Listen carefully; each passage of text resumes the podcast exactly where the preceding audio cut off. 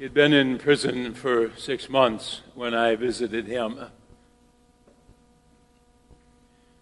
He said, I only have myself to blame. God gave me so many warning signs.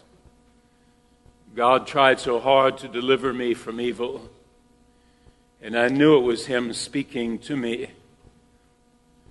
But the worst side of me had more power. There have been so many times that someone's come in after the divorce and they would say, I only have myself to blame. I don't have God to blame. He gave me so many warning signs time and time and time again over the months and the years. But I just shut my ears to that. So many times an individual has lost a job not because the boss decided to let him go, but because of stuff that was happening there where he works. And he or she was particularly involved. And they would say, I cannot blame God. He gave me so many warning signs. He tried so hard to deliver me from evil. But I just kept going forward. For every individual, they do believe that God has forgiven their sins, consequences to pay on this earth, but at least they have that within their hearts that God has forgiven their sins. His name was Pontius Pilate. He is the face we visit today. When we're going down the wrong path, whether it's us or whether it's Pilate, God has warning signs when we pray, deliver us from evil. And even if we don't pray, deliver us from evil, because Pilate would never pray that prayer. God is already at work trying to deliver us from evil. He has barricades all over the place so you don't fall off the cliff. He has orange cones all over the place so you don't get into the accident. There are three specific ways that God throws up his warning signs to deliver us from evil. One is his word. His word, the Bible. How often has a person said, in the circumstances I talked about earlier, how often have they said, on that particular day, there was a devotion sitting right in front of my face. And I read that devotion and I knew it was God speaking to me on that day through that devotion. Or I read a Bible verse and when I read the Bible verse, I began to shudder because I knew God was speaking to me through that verse. I was sitting in church and a sermon was being preached and I knew that God was speaking to me. I actually got up during that sermon and I left because God was so strongly speaking to me. Deliver us from evil, Lord. And there is a Bible written for doctrine, for instruction in righteousness, for reproof. Three reasons listed in 1 Timothy 3 as to why the Bible is written, and three of the four deal with the warning signs that God is trying to give us to deliver us from evil. Second thing he gives us um, to deliver us is the conscience. Wise old Solomon, he says the conscience is the lamp of God in the heart of man. It's the lamp of God. It's the Word of God placed within the heart of man. You might not have your Bible with you when your conscience blares, but your conscience is connected to the Bible, and your conscience is literally God's Word walking with you, sounding its alarm. Here's a two and a half year old child. Mama has said, Don't eat any cookies. I'm going to go outside for a minute. Don't eat any cookies. And uh, when she comes back in, there's a cookie missing, and the dog ate the cookie, right? Two and a half year old has a conscience. He's struggling there. Do I eat this cookie or do I stay away from this cookie? And whether you're two and a half years of age or an 18 year old, uh, in high school or a 21 year old in a fraternity or in your 40s or 60s or 80s. The conscience never wears out. Part of you wishes it would. But part of you understands that that conscience is the barricade that God is putting up so you do not enter this realm of evil. And the third way that God delivers us from evil, there will be a family member courageous enough to say, You're on the wrong path.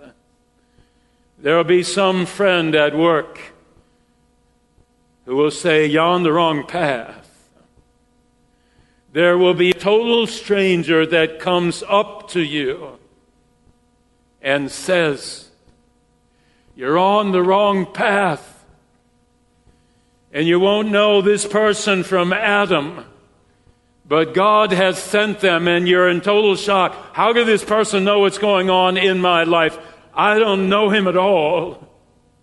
But God has sent him.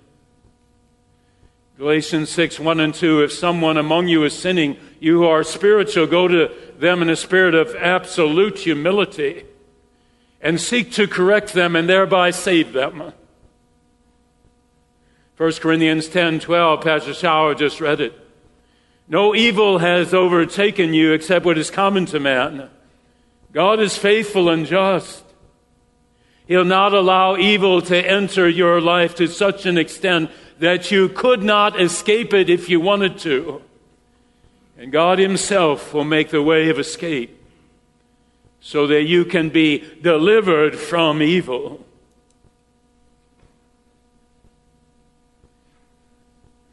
And Pilate Five warnings in 24 hours. And every warning that God sent, he shuddered a little bit, but then he kept going. The first warning, Mark 3 1 through 5, the man with the atrophied hand, the laborer, the, the, the farmer, the carpenter, whatever he was, hand injured in some accident, it's weakened, he can't use it. And he's standing there and Jesus heals him. Rome had spies all over the place. That's how they kept their empire in check. They spied on people. There was no trial. You were just uh, removed from planet Earth. The Romans did not spy on the Sadducees and Herodians. They had them in their back pocket, but they spied on the Pharisees. Pontius Pilate always spying on the Pharisees. Pharisees were so angry at him, he had desecrated the temple. And he always kept an eye on his enemies, and his enemies were the Pharisees. Spies come back and say, Most unusual thing happened today, Pilate. He said, What happened? He said, Well, Jesus, this guy Jesus healed a man with a withered hand, and he was yelling at the Pharisees, and the Pharisees are yelling back. And we were standing real close to the Pharisees, and they said these words, Pilate. They said, This man must die. Pilate, he healed somebody, did something good, and they said he must die. And then we followed them, and they went to the council chamber of the Herodians. And you know, Herod, that the Pharisees and the Herodians are mortal enemies. And they stayed in there for quite some time. And then they went uh, to the council chambers of Caiaphas and Annas, the high priest. You know that they are Sadducees. So they went to the Herodians and they went to the Sadducees. And we cannot make any sense out of this. And in Pilate's mind and in his conscience, he said to himself, Something is terribly wrong here. Something does not seem right that mortal enemies would become friends for one purpose the death of the one who had done the healing. The first warning from our Lord to Pilate. Was there a second warning? Indeed, there was. Pilate said, Certainly, this Jesus uh, must be one hellacious individual. Surely he must have done something so incredibly wrong to have such anger on the part of the Pharisees and the Sadducees and the Herodians. Surely this lays on Jesus. And he sent his investigators out and they turned over every stone they could possibly turn over. And when they came back to Pilate, they did one of these things. They said, uh, Pilate, we don't understand. This man has done nothing wrong. We talked to everyone we could possibly talk to, and, and we investigated every situation. And all that we could come up with is what the Bible itself said. This man goes about doing good.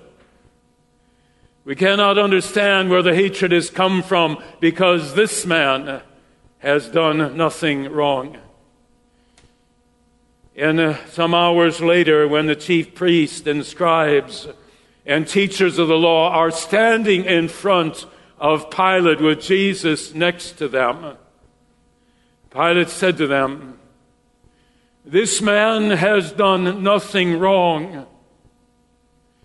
And then it says in Matthew 27, whether he said it verbally out loud or whether he kept it to himself, the Bible says, Pilate said internally, it is out of envy and jealousy that they want him dead.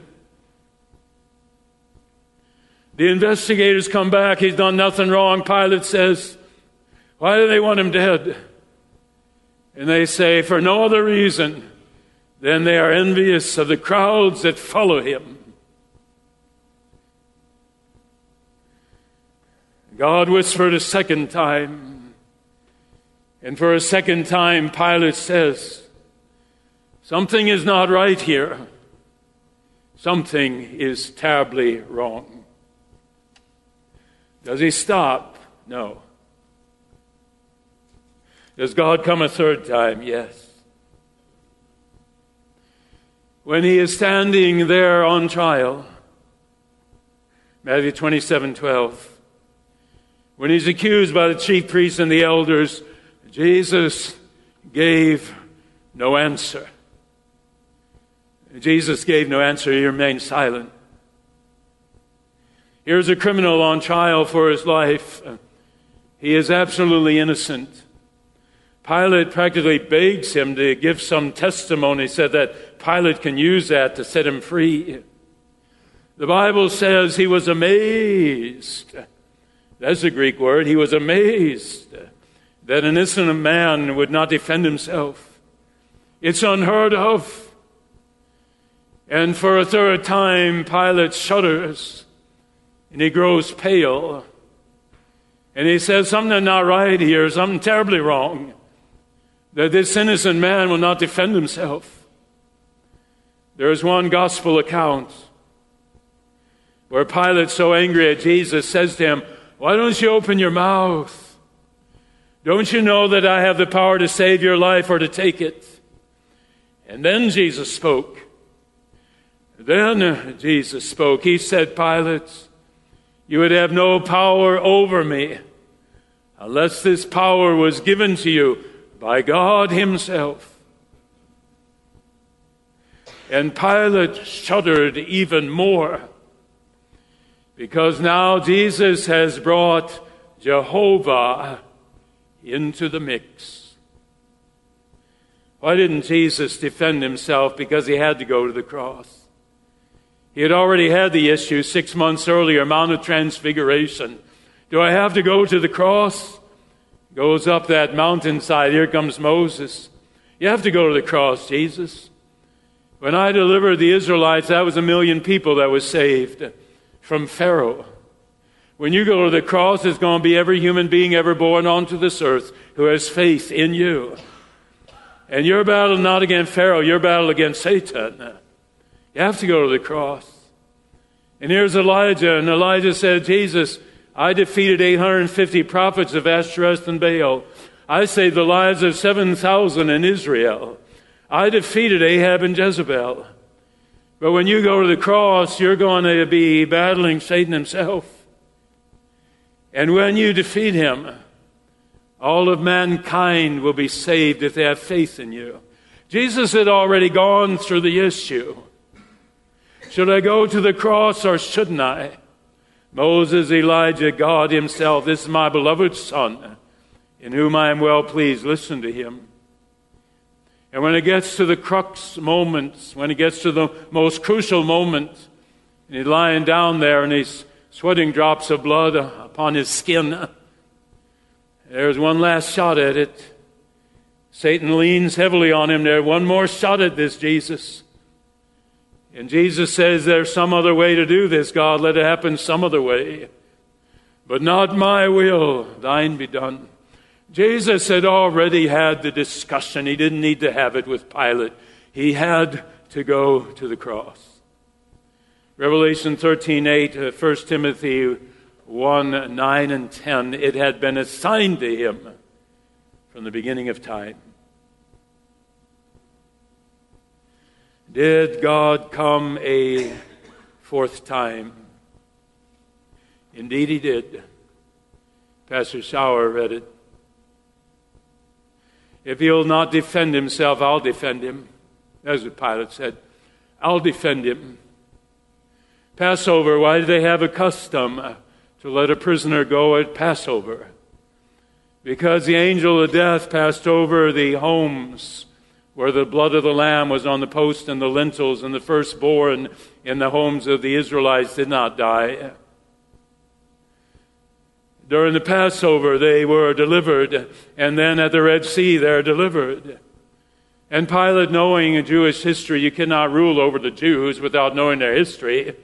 Pilate, knowing their history, had the custom in the 10 years that he was the governor, 26 to 36 AD, he had the custom to set, see, set free some prisoner.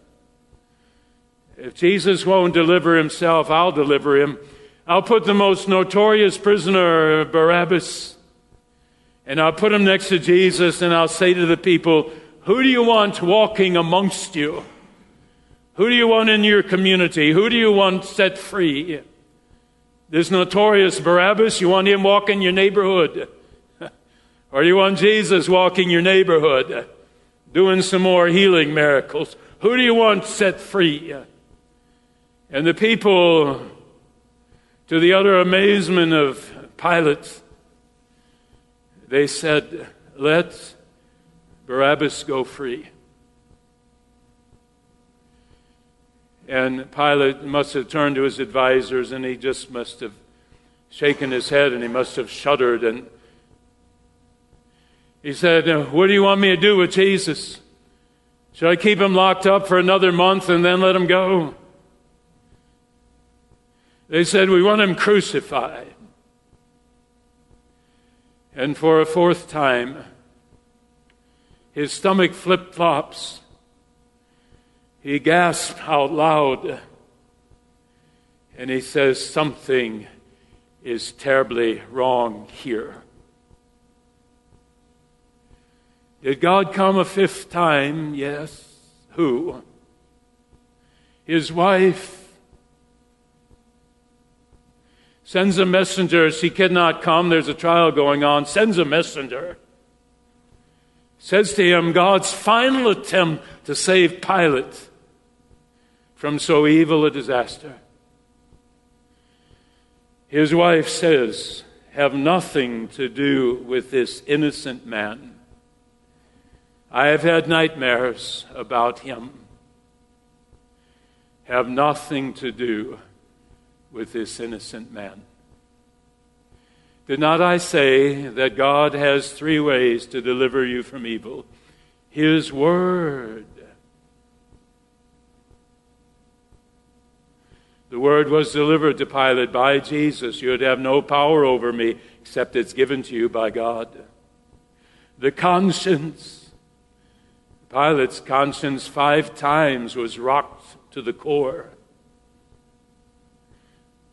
And then did I not say that other people that God sends who have the courage to say to you, you're on the wrong path? His wife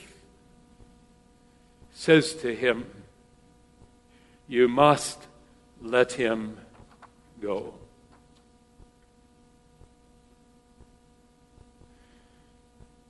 Why did Pilate want him dead?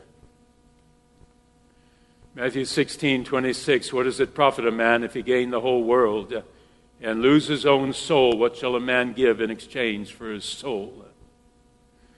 Pilate wanted the whole world. And the whole world was the governorship of Judea. Matthew 20, 26, whoever be first among you must be the servant of all others. Pilate would be the servant of no one.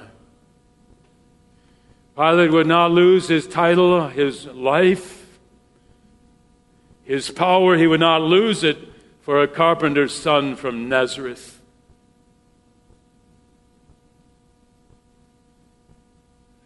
Rome was already looking at Pilate.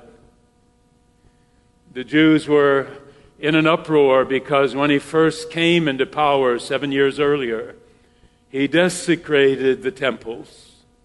Sadducees could care less. They didn't believe in resurrection, angels, or spirit. They could care less. The Herodians could care less. The Pharisees cared deeply. He desecrated their temples. And you better believe that Julius Caesar, who told all his governors, just go in and keep peace, don't stir up any trouble. Pilate stirred up trouble immediately. Rome's eyes were on him. And in one of the Gospels, it says, the people told him, John 19:12, the only gospel account that mentions this. The scribes and Pharisees said to Pilate, If you do not do what we ask you to do, we will go to Caesar and we report to him what you have done. And that was it. He would not lose his power, title, or his life over some carpenter's son.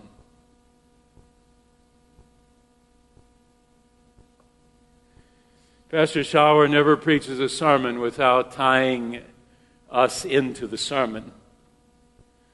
I never preach a sermon without us being tied in. If it's a sermon about God, then we're tied into the power, love, and wisdom of God.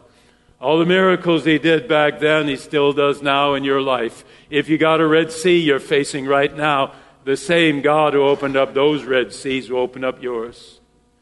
And if it's a story about Pilate or Jonah or David or Samson or Moses or Abraham or Simon Peter or the woman at the well or Judas Iscariot or the Pharisees or the Sadducees, it's not just a historical sermon that Pastor Schauer I preach on those individuals. There is always a tie in. What lesson from Pilate?